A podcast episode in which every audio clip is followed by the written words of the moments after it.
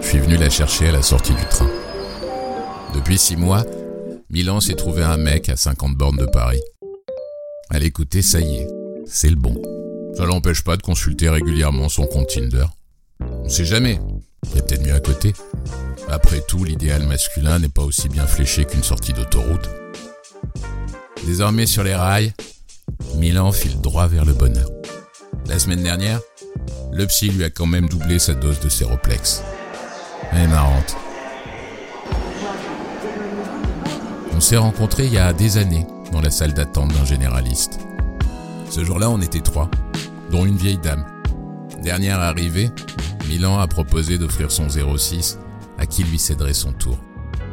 Une heure plus tard, je suis sorti de la consultation, une ordonnance à la main, et un pari match dédicacé de 10 chiffres. Après, on a été un peu ensemble.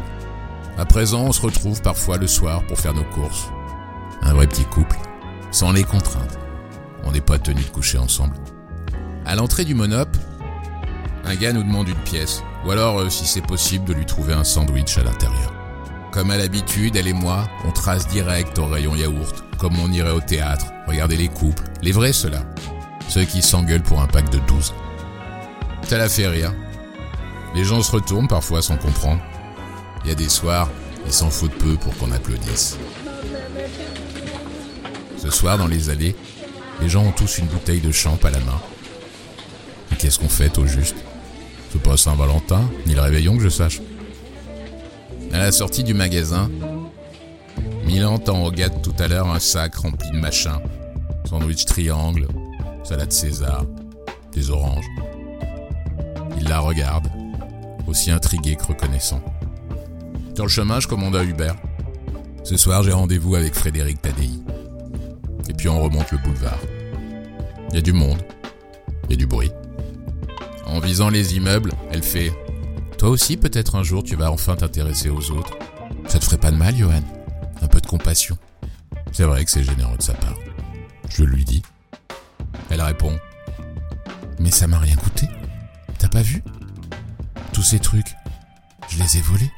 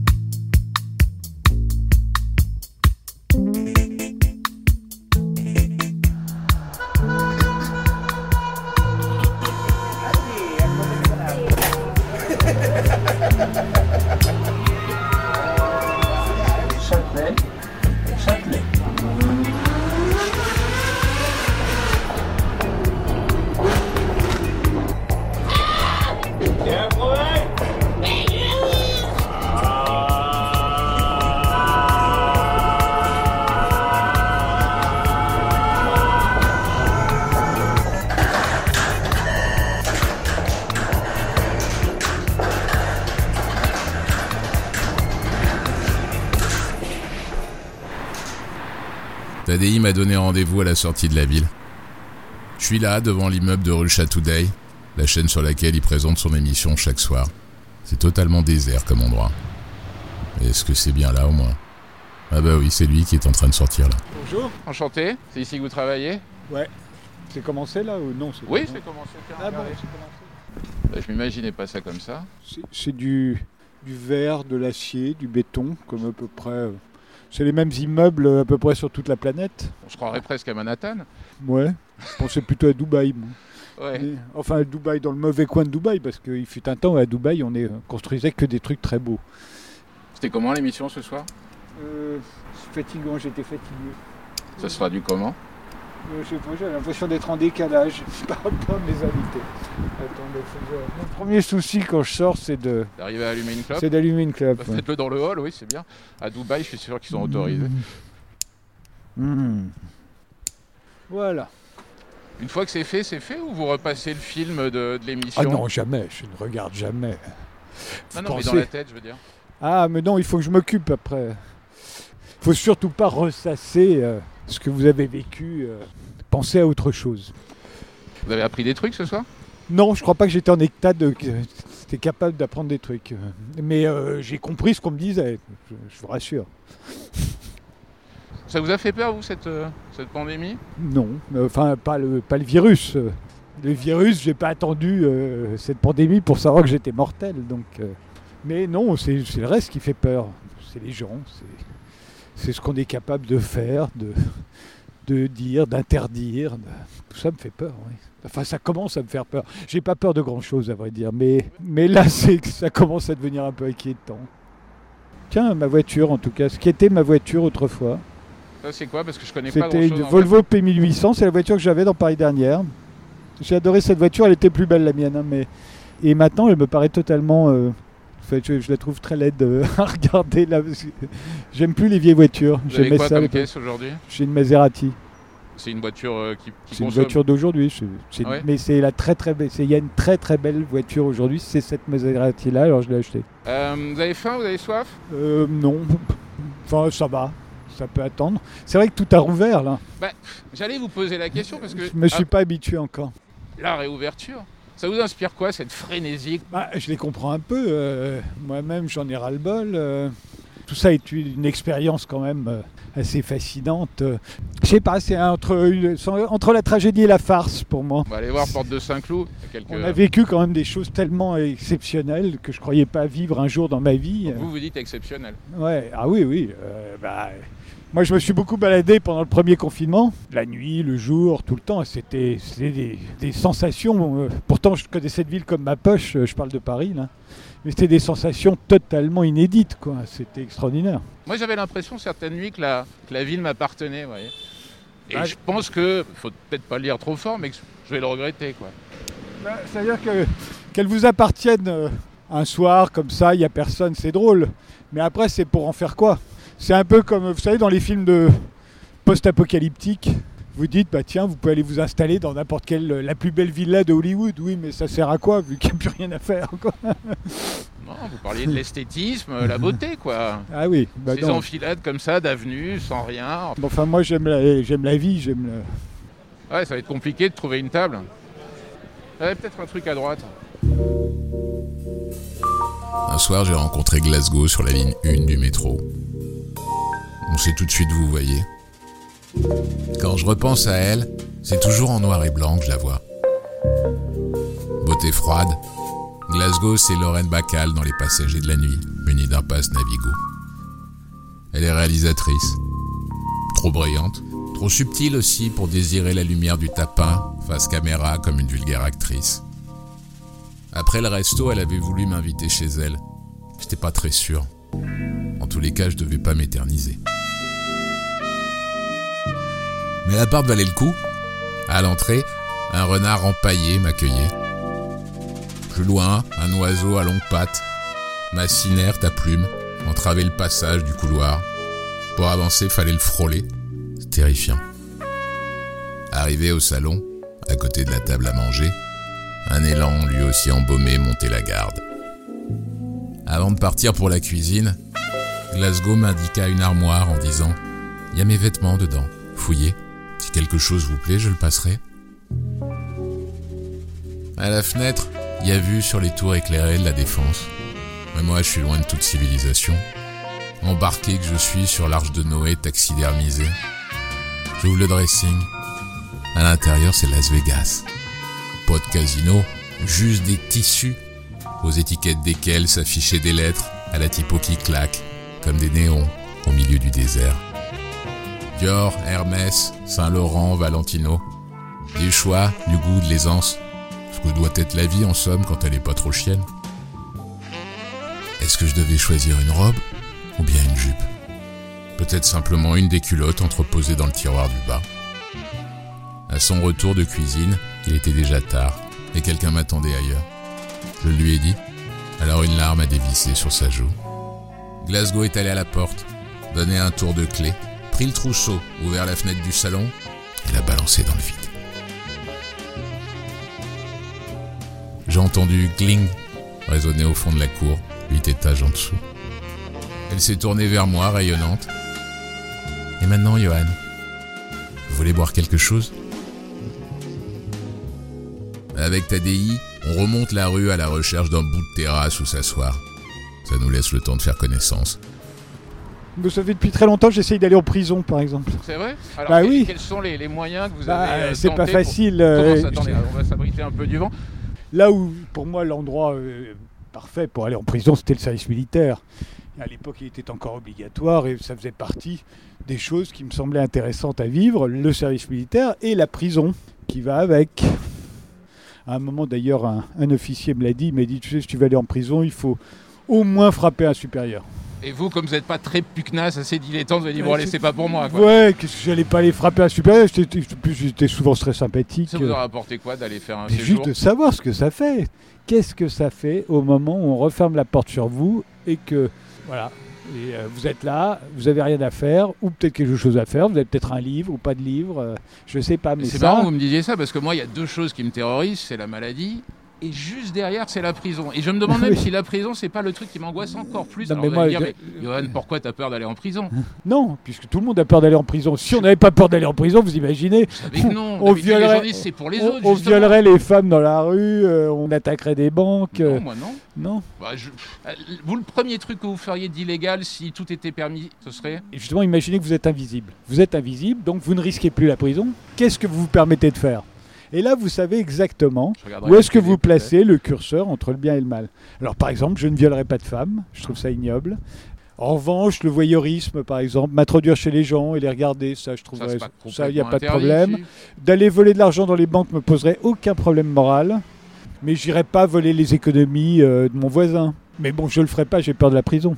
Moi, ce que je veux, c'est aller en prison deux trois jours, vous voyez, pas plus. C'est juste pour avoir le feeling, quoi. Voilà. Mais bon, je m'étais dit ça au début quand on m'a proposé de faire de la télé. J'ai dit tiens, je vais faire de la télé un an, juste pour voir, juste pour voir le, le feeling. C'était une aventure moderne là plutôt. Et finalement, vous avez pris 30 ans ferme. quoi. Et j'ai pris euh, bah, plus que euh, presque, ouais, presque. À l'entrée de l'immeuble, là, tout à l'heure, dans le hall, je vous attendais. Ces immeubles de verre, tout ça. Alors, je, je suis rentré dans le hall et j'ai demandé à la dame. euh, Ah oui, mais elle me connaît pas. Elle. j'ai demandé euh, Il travaille ici, euh, Frédéric Tadei Et elle a répondu Peut-être. ça fait relativiser quand même ce qu'est la notoriété. Si on rentrait dans ce non, franc-prix. c'est pas du tout. C'est une preuve qu'elle est discrète. Ah, Vous êtes une très mauvaise de la télévision sur euh, Russia Today, on se doit d'être discret. Non, mais je veux dire que tout l'immeuble n'appartenant pas à Russia Today, euh, cette dame à l'entrée, euh, que je salue tous les matins, mais qui ne sait peut-être pas mon nom, et- et vous, vous connaissez le sien? Non, tout à fait. Non, mais Donc c'est pour ça. cordial. C'est cordial et c'est euh, égalitaire. Non, mais totalement. Et très, très euh, dans donc si elle vous a répondu, elle vous a fait la meilleure réponse qui soit. C'était fin. si en elle fait. avait dit je ne sais pas, ça aurait été désobligeant pour moi. Si elle avait dit oui, ça aurait été euh, J'ai trouvé, ce, indiscret. j'ai trouvé ce peut-être assez Voilà, énigmatique. c'est ce qu'elle aurait dit aussi, euh, ce qu'aurait dit euh, le, le concierge d'un hôtel. Il n'est pas censé vous balancer en disant oui, oui, bien sûr, je l'ai vu rentrer, il était avec une fille. oui, enfin Et bon, là, c'est pas, pas c'est, un flag. déprimer. ou C'est pas un flag d'adultère. Je veux dire, vous faites juste une émission de télévision. Non, non, mais, mais j'ai trouvé ça courtois. J'ai trouvé Oui, ça oui, elle, courtois. était- elle a été parfaite, je la remercierai demain. Parfait. toi. Comme ça, après, elle saura mon nom. Vous me disiez, c'est déprimant de rentrer dans un franc prix. Vous faites plus vos courses. Pas dans les francs prix. Enfin, si, je dis une bêtise, d'ailleurs, j'en ai un côté de chez moi, il m'arrive d'y aller. Moi, je défends le commerce de proximité. Bah, il était à 3 mètres de nous. Oui, justement, oui, c'est une, bonne- c'est une bonne remarque. Bon, là, Donc- on est entre la Havane, à gauche, établissement euh, qu'on pourrait appeler bar PMU. Oui, mais ça s'appelle Le Havane. C'est pas la, c'est pas la pardonnez-moi. capitale de Cuba, c'est le cigare. Je sais que l'image ne pourra pas en attester, mais il y a un arbre. Sur le... Et vous auriez dû deviner. Parce que les tabacs qui s'appellent Le Havane, il y en a à peu près euh, 50 dans Paris. Et si j'avais eu envie de rêver Ça m'a toujours fait marrer. Parce que j'ai remarqué, pour avoir souvent des micros dans la rue, que les gens vous demandent des cigarettes. ouais. Mais vous êtes plutôt blonde ou plutôt brune vous Faut savoir apprécier la beauté partout où elle se présente. Je parle des clubs. hein. Ah, Calme-toi. Vous avez pour les brunes. Vous avez des feux. Merci. Bonsoir. Là, on passe devant le poivre rose. Très joli. C'est un café, on peut s'y arrêter. Je me suis arrêté, mais moi j'ai jeté mon. Alors je ne sais pas. Ah, bah, si vous aviez prévu quelque Non, chose, je n'ai rien prévu, mais ouais, je pense qu'on peut pousser encore à 30 mètres. allons-y. Pas de problème. J'aime la prise d'initiative. Et ce petit commerçant qui a au bout, vous voyez, là on dirait Broadway au loin, mais non, ça n'est rien, c'est une petite devanture avec un tissu bordeaux. Ouais, ouais. Il y a eu l'initiative de mettre un- une petite terrasse en, en bois, c'est ça? Ouais. Bon, je sais pas si c'est du tech, je sais pas. Eh ben, très bien. Si vous aimez le tech, allons-y. Là, c'est la période de l'année pour les gens qui font de la télévision. euh, certains de vos collègues se demandent ce qu'ils feront l'année prochaine ou ce qu'ils ne feront sûr, pas. bien sûr. Est-ce que ça fait partie des questionnements qui vous, vous préoccupent ou pas du tout? Bah, moi j'ai l'habitude, euh, depuis que je fais ce métier, euh, tous les ans, euh, on est sur un siège éjectable. C'est c'est tellement normal pour moi que ça me traverse pas tellement l'esprit en fait. Et RT, ça va faire quoi La quatrième année l'année prochaine? À vrai dire, je sais pas du tout. Oui, je pense, oui. Je- Allez, on va J'aurais dire dit entre soit 3, soit 4. Quand ça passe vite, c'est ça? Non, mais j'ai plus tellement de repères euh, chronologiques. Vous vous rappelez que vous avez 60 ans cette année. Ouais, mais euh, Ça, ça vous ennuie? oui. Mais ça m'ennuie depuis que j'ai 20 ans. Euh, C'est la dernière fois que j'ai fêté mon anniversaire. Je me suis dit qu'après, ça allait être, tous les âges allaient être pénibles. Et ils le sont de plus en plus, hein, je vous le confirme. Le problème, c'est que les gens le savent. Parce que j'ai pas l'impression d'avoir la tête d'un type de 60 ans, du moins tel que je me l'imaginais quand j'étais enfant, vous voyez. Bah, En même temps, vous, avez- vous m'avez dit tout à l'heure que vous regardiez pas vos émissions. Donc, euh, Oui, mais enfin, je me vois dans la glace. ouais, enfin, la Euh. glace, on lui fait dire ce qu'on veut, non? Ah non. Non? Non. Je me souviens que Jean Gabin, quand il avait 60 ans, c'était autre chose, quoi. Vous voyez, c'était les cheveux blancs, euh, les rides très marquées. euh. Celle-là Ouais, bah c'est- c'était le petit bar que vous avez choisi, non? Ils vous ont réservé la petite table là-bas? Non, j'ai rien réservé. Ah non, non, moi, je réserve absolument rien. Eh ben venez. Vous préférez celle-là? Allez. Donc là, on s'asseoir. Oh Ah bah il a, il a pas de nom ce restaurant. Bonjour. Bonsoir. Je voudrais une assiette de frites, s'il vous plaît. Juste parce que les- bientôt il est, il est l'heure en fait. Ah oui, c'est vrai, c'est toujours cette histoire de... Euh, Sinon les poissons. vous- Ouais, allez, les boissons. Et euh, vous quoi? je sais pas, un, et un martini rouge. Ouais, c'est bien, ça, martini rouge. ouais. Et euh, oh, quand est-ce qu'on va en finir avec ce... ce- ce- c'est ridicule ce... Non, mais ce- une bo- Ah, vous voulez que j'enlève mon masque oui. Non, non, non, je parle Non, pas de ça, je parle du, du couvre-feu là. Ah, mais attendez, mais vous, vous- vous n'arrivez pas à la vie ce soir. Enfin, vous savez comment les choses Non, mais se passent. tout ça me Vous paraît. êtes pressé comme un gosse qui veut ouvrir son paquet de cadeaux. Qu'est-ce que c'est que ces conneries, Frédéric Non, mais je sais pas, ça me, Non, mais ça me semble, tout ça me semble. euh, Non, ça avait un sens à un moment, mais aujourd'hui ça n'en a plus. Il faut bien le reconnaître, quoi. Donc s'accrocher comme ça à des vieilles, euh, à des vieilles baudruches, ça me semble bizarre. peut-être qu'il y a une nostalgie chez les gens, vous savez. hein. On, on ne se défait pas facilement de certaines habitudes. Mais là, je parle du gouvernement. euh, le gouvernement est censé aller de l'avant. Ouais, ouais, enfin bon. Peut-être ne peut-on pas aller trop vite, trop, Non, trop je crois, que c'est, rapidement je crois que c'est véritablement, c'est des trucs de, c'est du paternalisme. C'est-à-dire Ah, qu'ils savent très bien que c'est bon, c'est réglé, le, le couvre-feu, euh, ça a été utile, aujourd'hui ça n'a plus aucun intérêt. Mais ils se disent, attention, si on ouvre les magasins et en même temps on abolit le couvre-feu, les Français vont penser que ça y est, tout est bon et ils vont se recontaminer. Et, Et, c'est euh, marrant, Frédéric, vous me parliez de ça comme ça. euh, alors vous êtes quand même le. Alors je sais ce que vous allez me dire. Vous ne votez pas. J'imagine que l'année Non. prochaine vous ne revoterez pas non plus. Non plus. Et en même temps, vous prenez part pleinement à, à la vie politique. Vous avez un avis assez tranché sur non, ce qu'aurait dû faire ou pas le gouvernement. Non, non, non. Là, en l'occurrence, je suis là en tant que citoyen. C'est-à-dire que je, je- et en tant que citoyen un peu informé, on va dire. Je me, je me pose la question, si vous voulez, comme tout un chacun. Pourquoi les gens font ce qu'ils font? Je comprends très bien pourquoi on a confiné. Je comprends aussi pourquoi on a établi un couvre-feu. Ce que je ne comprends pas, en revanche, c'est pourquoi on ne l'abolit pas aujourd'hui. Et la seule explication que je trouve, c'est celle-ci. Au fond, ils ne veulent pas tout ouvrir là tout de suite parce qu'ils ont l'impression que sinon, comme des enfants, on va se brûler. Voyez toujours ce truc à l'autorité. Vous n'avez pas envie qu'on vous explique euh, ce que vous devez faire. Ou alors quand Si. c'est vraiment impérieux Moi, comme mes motif. parents, quand ils m'interdisaient un truc quand j'étais enfant, ils m'expliquaient pourquoi. Et à partir du moment où c'était convaincant, je respectais absolument l'interdiction. Ah ouais, Il y a des tas de trucs que je n'ai jamais fait. Oui, donc en fait, leur avis était consultatif. Parce que si vous dites Frédéric ne fait pas ça, dit, Non, vous que- soumettez à, la, à votre. Je, à votre- dis- je disais pourquoi. Et on me D'accord. disait. Exemple par exemple. si on m'avait dit un truc pas convaincant, j'aurais discuté. Et j'aurais peut-être emporté le morceau. Exemple. Je sais plus. Mais euh, en tout cas, tout ce qui m'était interdit et dont j'avais l'explication, je le respectais totalement. Mais simplement, quand je n'arrive pas à être convaincu du pourquoi de certaines interdictions, là, euh, ça m'énerve. Merci. Merci. Vous voyez, par exemple, pourquoi on n'isole pas les gens en France? C'est un truc qui me bah, ils le sont. Enfin, vous savez qu'on isole quand même les gens de manière générale, non? Oui, oui, oui, bon, si vous voulez. On les, on les isole symboliquement, vous voulez dire. Non, mais les gens qui arrivent de pays dits à risque, euh, les gens qui sont tout simplement malades, Pourquoi on ne les isole pas C'est un, truc que le gouvernement ne nous a jamais expliqué. Il nous dit euh, les Français se relâchent, il faut faire attention. là. Mais je voudrais, moi, qu'on m'explique pourquoi le gouvernement refuse d'isoler les gens. Mais est-ce que ça, c'est pas parce que justement, dans une situation comme celle-ci, tout est inédit et que souvent, Oui, bah, nos politiques comme nos chefs d'entreprise copient ce qu'ils ont vu ailleurs, outre-Atlantique. Vous avez Là, tout pour à fait coup, raison et, et ça expliquait beaucoup de- d'ineptie du, du premier confinement, on va dire.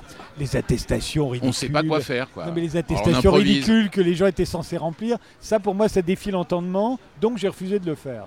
Et, euh, Et voyez, c'est là où vous me surprenez, Frédéric. Parce qu'un truc comme ça, aussi buesque, aurait dû vous faire marrer. ça m'a fait rire. Oui, bon, enfin bon, là, je vous vois un peu je colère. me prêter, j'allais pas me prêter. Mais moi, je l'ai fait. Regardez, j'en ai même une. Je. Je vrai j'en ai même une. Je continue et je vais même vous dire, je crois que sorti de cette crise, je vais continuer à me signer des putains d'attestations. Mais euh, je suis d'accord, à ce moment-là ça deviendra assez clownesque, c'est vrai. Là, aujourd'hui, manque de bol, ce soir, je l'ai pas. Et, et vous pourriez me convaincre, une fois qu'on va les abolir, je pourrais me mettre à en remplir moi aussi. Mais là, c'était une question de principe. Il fallait quand même pas pousser dans la connerie. Mais, euh, mais sinon, j'ai respecté, j'ai respecté.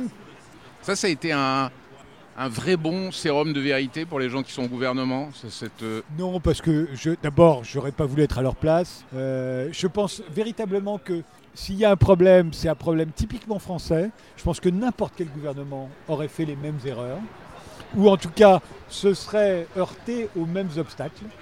Donc franchement, j'en, j'en veux pas du tout aux gens qui sont au pouvoir euh, là. C'est plus à ce pays que j'en veux un peu. et, euh, et à l'Europe. Et à l'Europe en général. Je pense que je pense qu'on a voilà, c'est, fini quoi. Vous voyez, ça fait 500 ans que l'Europe euh, pavoise. Je pense que là, c'est terminé. Vous allez finir comme Jacques Brel, vous allez vous tirer sur une île, non? Ouais, Ah ouais? Dès que je peux. ouais. Où? Dès Pas l'île Saint-Louis quand même. Non, ça sûrement pas. Non. Non, où ça? Non, non, non, non. Moi, je, Vous avez une idée déjà? Vous projetez votre évasion? Ah oui, bon, ce serait plutôt le Brésil, mais là, franchement, ça, ça sent le sapin au Oui, Brésil. mais enfin l'année prochaine, Frédéric, vous serez pas à la retraite.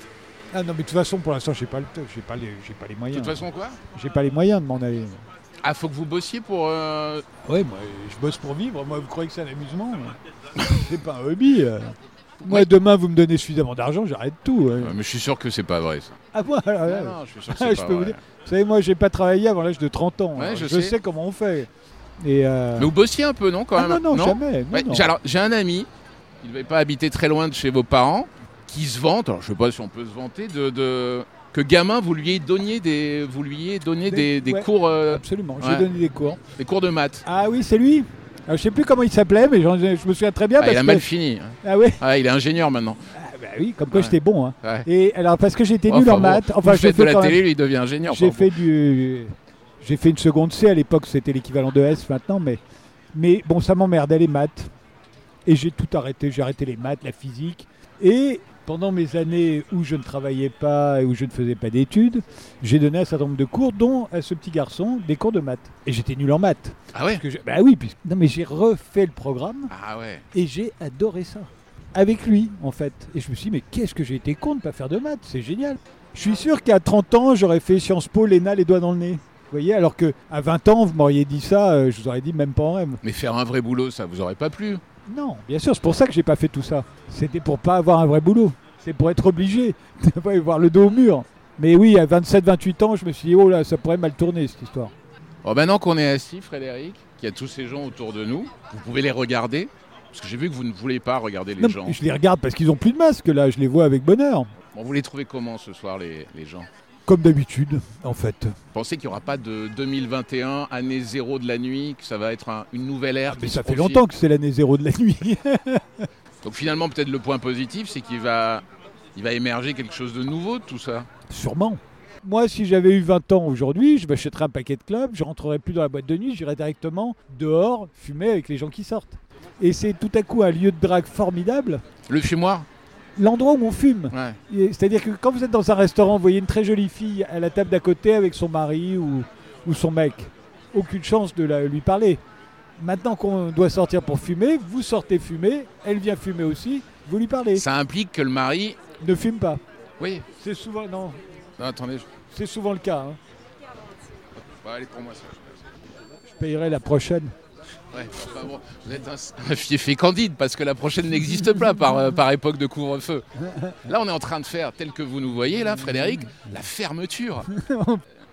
Je me souviens d'une fois, un jour, une fille vient vers moi, dans un bar ou une boîte de nuit, elle me dit, il faut que je vous avoue un truc. Il y a quelques années, j'étais dans une boîte de nuit où vous étiez, je me suis engueulé avec mon mec, il est parti, et quand je suis rentré, qu'ils habitaient ensemble, je lui ai dit que j'avais couché avec vous. Et je lui dit, mais on avait vraiment couché ensemble. Elle me dit, non, non, pas du tout, vous m'aviez même pas parlé. Je lui dit, mais pourquoi vous lui raconté ça? Elle me dit, parce que c'était le truc qui allait le plus l'énerver. Mais pas parce que c'était moi, parce que j'étais juste le mec qui faisait Paris dernière, vous voyez, euh, c'est une espèce de symbole.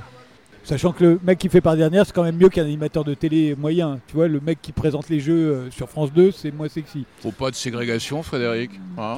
Oh, quoi que le mec qui Ça aurait présente pu les être jeux. Sur Alors c'est vrai que si Non, vous non, dites, Nagui. ouais, je t'ai trop- euh, trompé avec présente- Nagui. Ouais. Voilà, le mec qui. Non, mais il est beau, Nagui. Non, non, il est bien, il est bien. Bon, enfin bref. Le dénouement, passé, le voilà. dénouement. Et euh, elle me dit voilà, alors faut que je m'excuse. Et puis surtout, elle me dit en plus, maintenant je sais qui est votre femme et j'aimerais pas qu'elle la prenne parce qu'elle m'en mettrait une. Alors que son mec à elle euh, a jamais essayé de vous récupérer à la sortie de- d'une Non, c'est émission. ce que je lui ai dit. Je lui ai dit, mais vous vous rendez compte, euh, il aurait pu me tomber dessus, j'aurais même pas su pourquoi. Elle me dit, bah oui, mais bon, voilà. Donc tout ça pour dire que c'est pas du vrai, quoi. Quoi donc? Ben, L'intérêt que vous pouvez susciter, on sait tout ce que ça peut donner.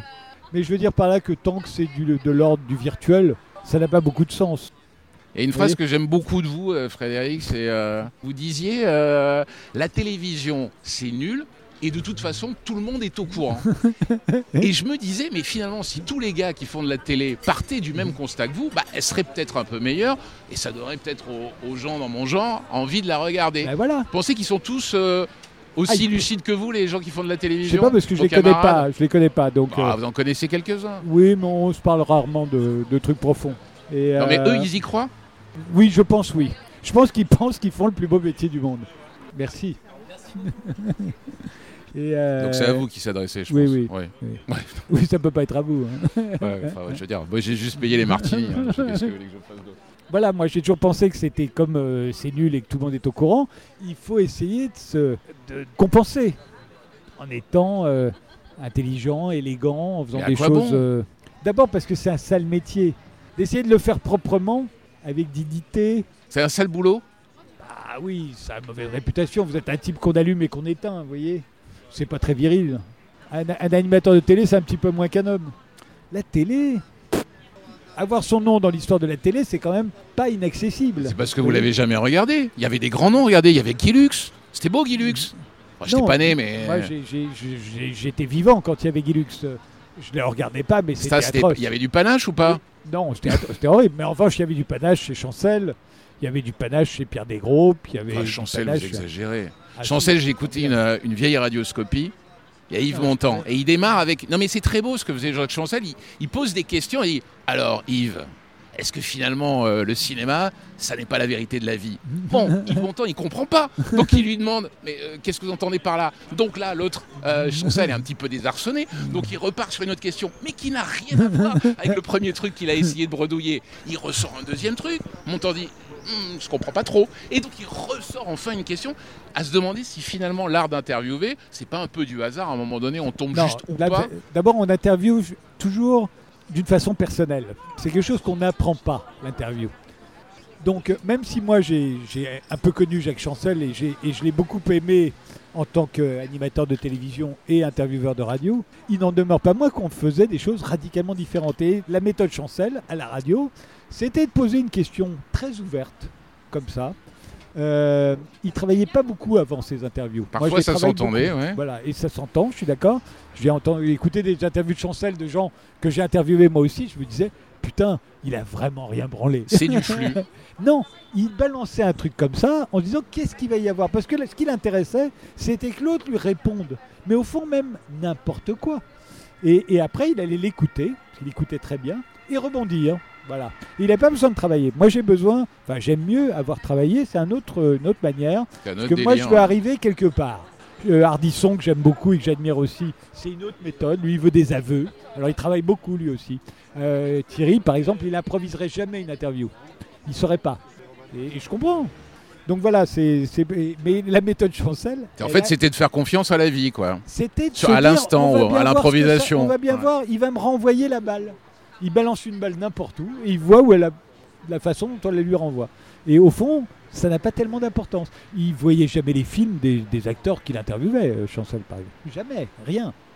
Je suis pas sûr qu'il lisait les livres de Monterland quand il interviewait Monterland, mais enfin il les avait lus, mais euh, pas de tous les écrivains. New York, mars 2010. Depuis huit jours qu'on est là, Lisbonne m'a traîné aux quatre coins de la ville voir des concerts de country, musique dont elle raffole. Chez elle à Paris, avant de partir travailler, pas un matin sans qu'elle ne branche Nashville Station, une web radio thématique qui tient compagnie à ses deux Yorkshire jusqu'à son retour le soir. Tout juste euh, si les deux Klebs portent pas une veste à franges et une cravate texane. Lisbonne, elle a cette folie joyeuse qui rend les autres femmes autour un peu ternes. Sort du concert, dehors, la nuit. Dans mon souvenir, même les sons des voitures ont la couleur d'un film pellicule Kodachrome. Sur le trottoir, un type mal en point s'approche de nous. Il veut une cigarette. Lisbonne fouille la poche de sa veste, sort un paquet neuf, duquel elle extrait deux Marlboro Light, puis tend le reste au clochard. L'expression du clodo est celle d'un gars qui vient de gagner au loto. Il demande du feu. Lisbonne dégaine un briquet à l'effigie de Barack Obama. Elle frotte la pierre et une flamme sort des fesses du président américain. Ça l'amuse à chaque fois. Tout à l'heure, elle en a acheté 10 du même modèle pour les offrir à ses amis. Le SDF s'éloigne. Elle dit qu'après, faudrait qu'on aille à Coney Island, voir l'océan depuis la grande roue. Et puis là, il y a un bruit sec.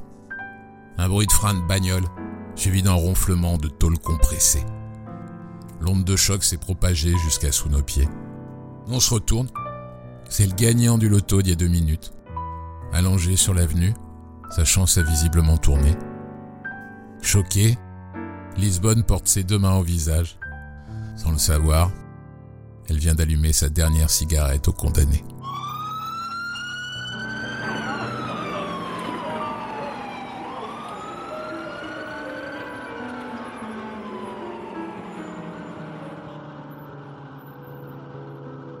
Finalement, on a repris des martinis. Le couvre-feu est largement passé. Pourtant, les terrasses alentour ne désemplissent pas. Faut croire que toutes les montres des cafetiers du quartier sont déréglées ce soir. Vous avez Non. pas vu les, les- les cocktails en, en sachet plastique Non qu'on Qui peut fait acheter ça comme ça bah, On les achète euh, en click and collect et on va les boire chez soi. Ah Vous ouais. avez testé ça? Ouais, bien sûr. Il y avait une interview que j'avais lue d'un. Je crois que c'était le gars qui avait décidé de vous mettre, euh, vous passer de la, la quotidienne à l'hebdomadaire. Pierre Sledge, je crois qu'il s'appelle. Mhm. Et il avait dit, pour justifier son choix, du moins essayer, il avait dit euh, Ouais, mais écoutez, moi je reçois euh, des courriers de téléspectateurs qui se plaignent des débats de TADI parce Oui. que qu'ils sont trop intelligents. Ah. Euh, c'est- C'est ça le problème de la télé, c'est que finalement les, les patrons de chaîne savent pas faire preuve d'autorité vis-à-vis des téléspectateurs et imposer un petit peu leur, euh, leur patte, leur choix Ou c'était pure, euh, c'était pure, pure fumisterie Mais, euh, non, mais euh, bon, je sais pas. Ouais, enfin si, vous savez, a priori. Ouais. Non mais vous pensez vraiment que des gens prennent la plume Non, pour dire bien- cette bien émission est entendu, trop non. intelligente, je suis trop con, Bien changez-moi entendu, d'émission Mais c'est, vous savez, c'est la, c'est, c'est un problème que j'ai pas eu seulement avec Pierre Sled. Je l'ai eu depuis plus, plus. Bah, Vous avez deux écoles. Il y en a qui pensent qu'il faut être intelligent à la télé, ou en tout cas tard le soir, parce que c'est, c'est, ça fait de l'image, ça fait du prestige. Et je pense qu'ils ont raison, parce que je pense que les, il y a toute une partie des téléspectateurs qui vont regarder le jeu de 18h sur telle chaîne plutôt que sur telle autre, parce que sur cette chaîne-là, il y a des émissions intelligentes à 22h le soir qui ne regardent pas, mais ils préfèrent être sur la chaîne où parfois on a le droit d'être intelligent. Et puis il y a des gens qui aiment beaucoup qu'on soit intelligent parce qu'ils sont fatigués qu'on les prenne trop souvent pour des cons. Mais il y en a aussi plein d'autres qui pensent que effectivement les gens intelligents ne regardent pas la télé, ils sont sur internet, ils lisent des livres, ils font autre chose. Et que donc euh, il faut faire de la télévision pour les crétins. Et cela, je pense que c'est une catastrophe. Mais malheureusement, ils ont plutôt le vent en poupe. Et TADI, c'est un métier de niche? Mais ça a toujours été. Moi, j'ai toujours fait de la télévision à la marge. C'est ce qui me plaît d'ailleurs. Tiens, retournez-vous, regardez. Là, hop, on se retourne, là, on est sur une terrasse. Et quoi? Là, vous voyez pas, au, au loin, là, à l'horizon, il y a, France Télé, là ouais, il y a le siège de France Télévisions. Ouais, ouais. Bah, vous voyez le grand poster là avec quelqu'un que Non, je je vois pas. pas. Vous avez combien à chaque œil Euh, euh, bah, beaucoup moins qu'avant. Avant j'avais 11, maintenant j'ai beaucoup plus. À beaucoup 11, moins. on peut avoir Et Il y euh, a quoi À Eurovision bah, je sais pas, il y a une grande affiche et j'ai eu ma tête là-dessus. moi. Ah oui, d'accord. je- vous voyez Oui, mais, non, mais retournez-vous. Vous voyez pas ce qu'il y a sur l'affiche Non. Non, d'accord. Ah oui, c'est parce que vous, vous y avez été. Non, oui, mais je vois une femme avec un drapeau français. C'est l'Eurovision, c'est ça? Je crois. Eh A priori, oui. c'est pas la, Ah non, prochaine présidente de la République. J'ai pas dit que c'était très chic d'avoir sa tête en très très Mais moi, grand. je n'ai pas dit que ça ne l'était pas. Voilà, mais c'était du 20 mètres sur 30. Et j'étais un jour dans la voiture avec mon fils. Et il me dit Regarde, regarde. Et il y avait ma tête en grand. Et je vous jure, j'étais extrêmement gêné. Et, et j'ai trouvé que c'était un peu honteux. Pourquoi? C'était mal maquillé? Parce que, comme vous le dites, là, c'est l'Eurovision. Avant, ça devait être le feuilleton à la noix. Enfin, vous voyez, c'est dur, quoi. Mais euh, votre fils, il était émerveillé, non? Pas du tout. Bah, euh, c'était. euh, je sais pas, c'était grand, quoi. C'est trop grand pour vous, quoi. Trop grand pour son père, quoi. Ouais, et puis je sais pas, peut-être qu'à l'époque, je n'avais pas encore avoué que je faisais de la télé, peut-être. Ah oui N'est pas Alain Delon qui veut, quoi. Ah ben Alain Delon n'a jamais été aussi grand que vous êtes grand sur la façade de France On Télévisions. peut se rapprocher. écoutez, on va se lever de ce truc. On Ah non, non, on va pas aller là-bas. Il y, a un- il y a un pont ignoble à traverser. Ah ouais, c'est le- ouais. ouais. Et l'affiche de Tadei sur le fronton de 15 jours. 15 jours. Pensez que le papier a été recyclé C'était pas du papier, vous rigolez. C'était une espèce de toile euh, atroce. euh. Il y a des choses, des idées, des gens qui arrivent encore à vous choquer. À me choquer, non, mais. Vous à révolter À m'épater, oui. À me révolter, oui. Oui, oui, je peux être révolté assez souvent. hein. De plus en plus souvent, même. Mais bon, j'ai une distance, hein. Elle se cultive cette distance Elle se crée ou euh, ça, le- Je l'avais assez jeune. C'était assez inné, mais je l'ai cultivé, oui.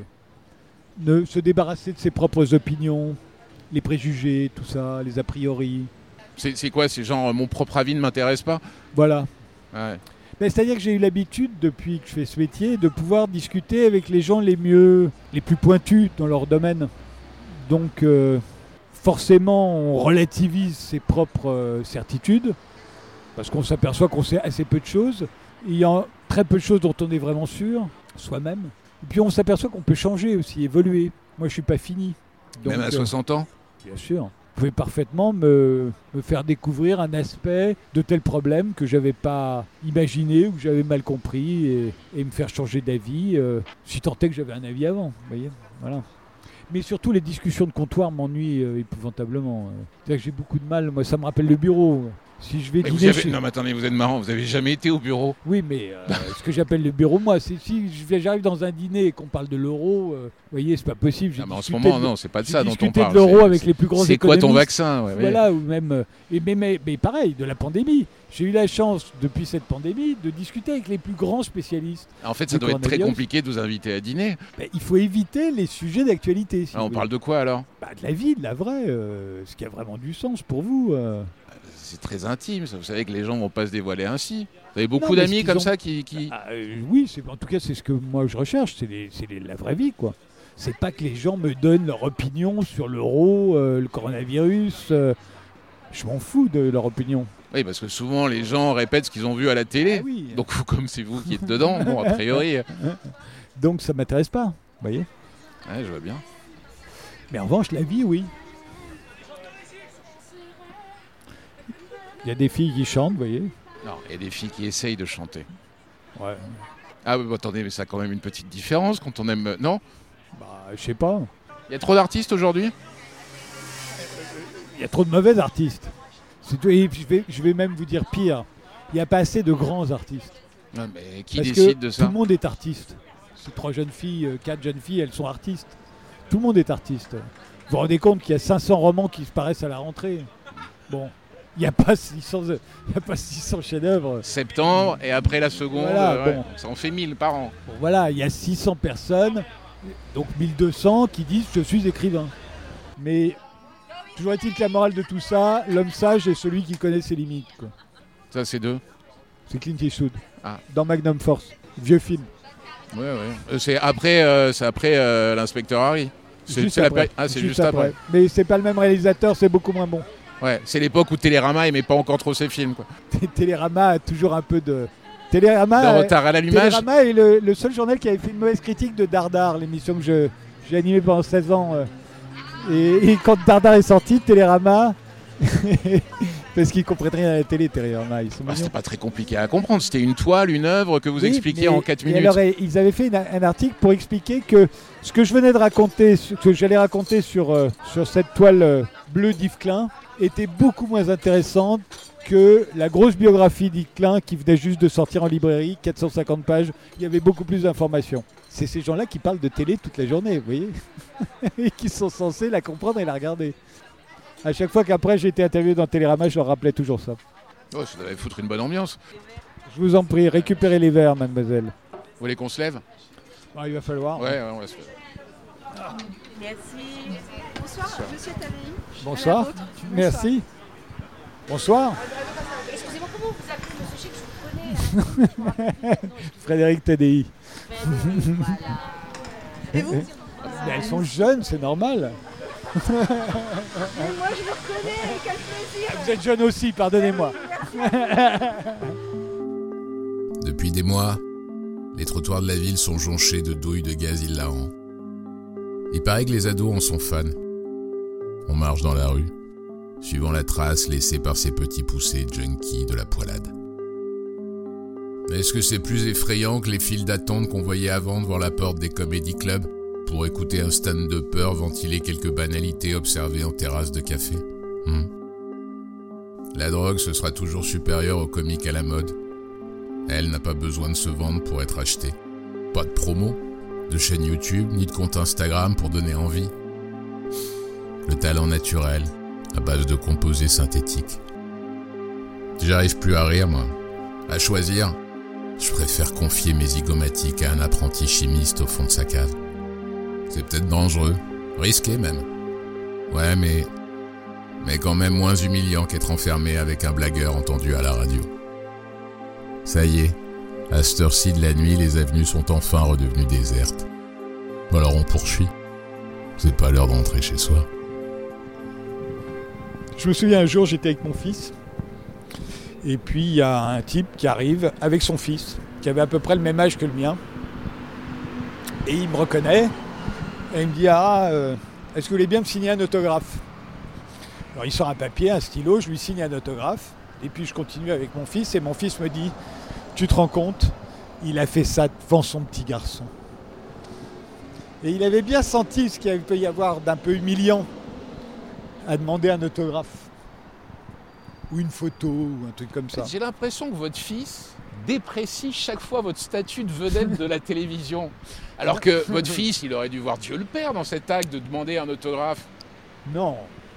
Mais C'est pas vulgaire. c'est pas vulgaire, c'est humiliant pour celui qui le demande. Ou c'est. Qu'est-ce qu'il y a d'humiliant? Vous avez jamais demandé d'autographe, vous? Non, bien sûr que non. Comment ça? Jamais. Bah, euh, J'aurais trouvé ça humiliant de demander un autographe. Oh, et, et puis allez, je vais vous dire, demander un autographe à Alain Delon, ça ne me serait pas venu à l'esprit. Mais j'aurais peut-être trouvé ça moins. J'aurais trouvé ça plus mérité. Ou de demander à un écrivain de me dédicacer son livre. Je dirais, ça a du sens. Mais demander un autographe à un mec que vous regardez à la télé, ça n'a pas de sens. Évidemment, moi je collectionne les peintures, j'ai envie qu'elles soient signées.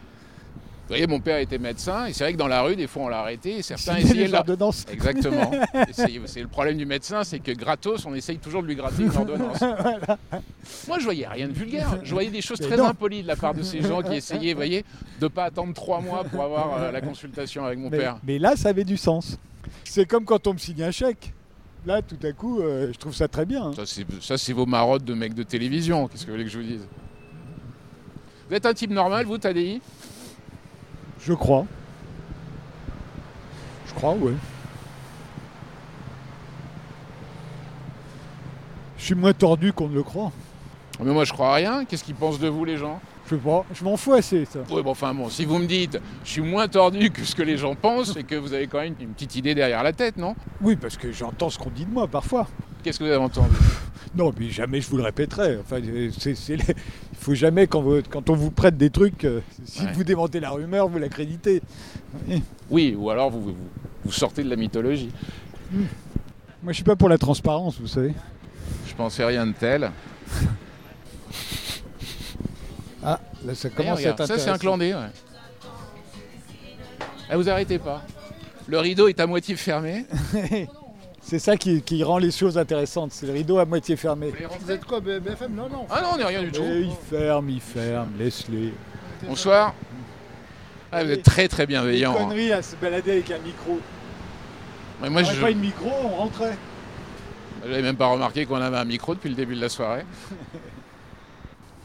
Regardez jamais quand c'est rouge ou vert. Non. Non, s'en foutez. Interdit d'interdire, c'est ça. Non, mais c'est pas ça, mais On s'en fout. je pense qu'ils feront attention pour moi. Ah, Vous avez confiance aux gens En la nature humaine Ouais, c'est- je suis plutôt, euh, je suis plutôt de gauche pour ça. Je fais crédit euh, à l'humanité jusqu'à ce qu'elle me déçoive. Là, je deviens de droite. Dormez bien Là, j'ai dormi 3 heures. la nuit dernière Bon, voilà, c'est vraiment pas beaucoup. 5 heures, c'est bien. Et pourquoi, 7, heures, c'est royal. Bah, pourquoi pas faire 5 ou 7 alors? Parce que j'ai pas pu, parce que je me suis couché très tard. Vous avez fait quoi hier soir? Écoutez, c'est pas à mon âge que je vais commencer à. Vous pourriez me dire j'ai lu, vous pourriez me dire j'ai vu des films, euh, j'ai fait l'amour à ma femme, j'en sais rien, enfin il n'y a rien d'intime là-dedans. Mais je suis sûr que votre femme se couche beaucoup plus tôt que vous d'ailleurs. Absolument. Vous pensez toujours que dormir c'est le contraire de, de vivre? Bah oui, on Ah. passe un tiers de son existence à dormir. Vous savez qu'on dort deux heures de moins que nos aïeux au début du XXe siècle. Et vous Ah. savez à quoi ils passent Non À regarder la télé. Donc le temps qu'on passe devant la télé, c'est du temps qu'en fait on a volé au sommeil. Ouais enfin, je pas de l'idée Frédéric qu'un rêve c'est quand même beaucoup moins bien construit qu'une émission de télé. Et je me souviens pas de mes rêves, j'ai jamais été un très grand rêveur. Et puis j'ai des rêves d'un réalisme euh, triste. Quand je faisais l'année dernière, j'en avais parlé avec Clément Rosset qui avait écrit un livre, le philosophe sur les rêves. J'avais dit j'ai- des rêves très très réalistes quoi. J'ai pas ces trucs dingues qu'ont les gens. euh. Je me disais que c'était parce que j'étais pas assez intelligent.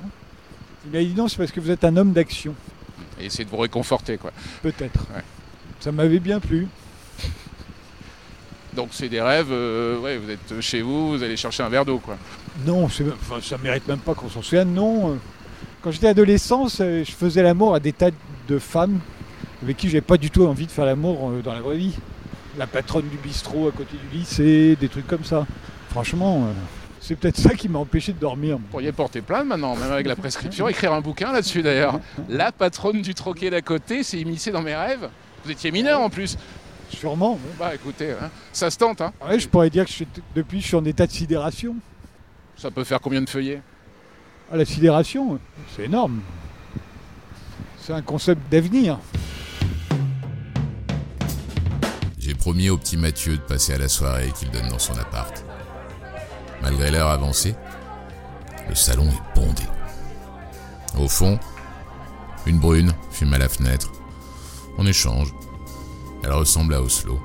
C'est troublant. C'est de même façon qu'elle a de tordre sa bouche. Le reste n'est qu'imagination. Dans la pénombre, si je me concentre bien sur son profil, ses cheveux, son front, si j'oublie sa voix, ce qu'elle raconte, son parfum, son rire, ses jambes. Alors oui, je n'ai plus aucune raison de douter que c'est bien Oslo là qui se trouve devant moi. C'est ridicule, je sais. Mais pas davantage que ceux qui vont au concert voir l'hologramme d'Elvis. En ce moment, je suis en train de parler à l'avatar d'Oslo. La vraie elle a pris perpétuité à l'ombre de mes regrets. Quand la lumière revient, le spectacle est terminé, me laissant seul avec cette étrangère qui fume au balcon. Allez, je rentre.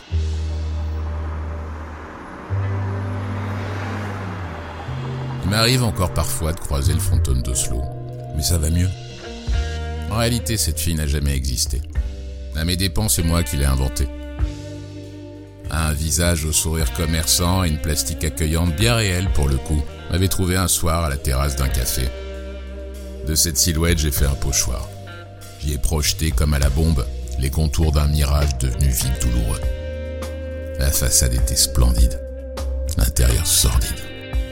La suite Une succession de tonneaux après carambolage à vive allure.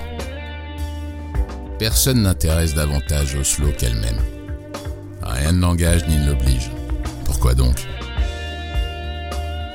Abonné à la duplicité comme d'autres aux séances de Pilate, tu te souviens de sa façon de terminer certaines de ses phrases d'un ⁇ Mais vraiment ?⁇ Pour toi, elle restera toujours cet océan de flou, de vagues, d'indécises promesses, avec pour épicentre deux beaux yeux qui mentent pour seule certitude. Son père achetait des tableaux à plus savoir qu'en foutre qu'il entassait chez lui pour compenser je ne sais quoi. Elles, ce sont les hommes qu'elle brasse, chacun réduit à un numéro de série. Le fait même de te demander combien de chiffres pouvait comporter ton matricule suffit à tordre le ventre. Ben oui, mon vieux, t'es tombé sur une collectionneuse. Dans son regard, un instant, tu t'es pris pour un Rembrandt. T'y as cru Couillon, va. T'en as mis du temps pour comprendre. Dis donc, tu voudrais pas non plus qu'on s'apitoie sur ton sort T'as déjà oublié toutes ces filles que t'as fait tourner comme des petites souris de laboratoire? Soi-disant à pas vouloir t'attacher. Toi qui voulais maintenir la distance. Avec Oslo, tu t'es retrouvé au milieu de nulle part. Tu vois ce que ça fait?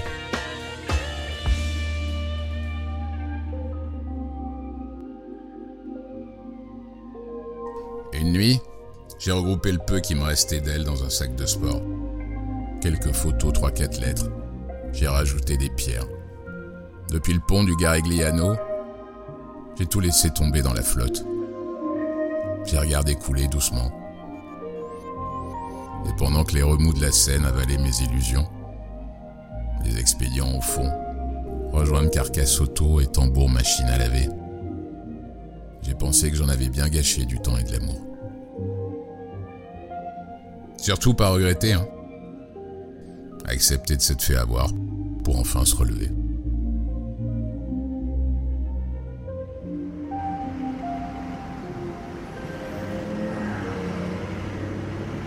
Dans le taxi qui me ramène chez moi, j'ai ouvert grand la fenêtre. À la radio, il y a le groupe Police. J'ai toujours trouvé leur chanson complètement tarte. Mais le son de leur album, lui, reste totalement dément. Si un jour j'ai un cœur, j'aimerais qu'il batte comme les coups de baguette de Stewart Copeland. Johan Rock. Bonne nuit. Rindu. Journal d'un insomniaque. Vos oreilles s'égarent dans la nuit.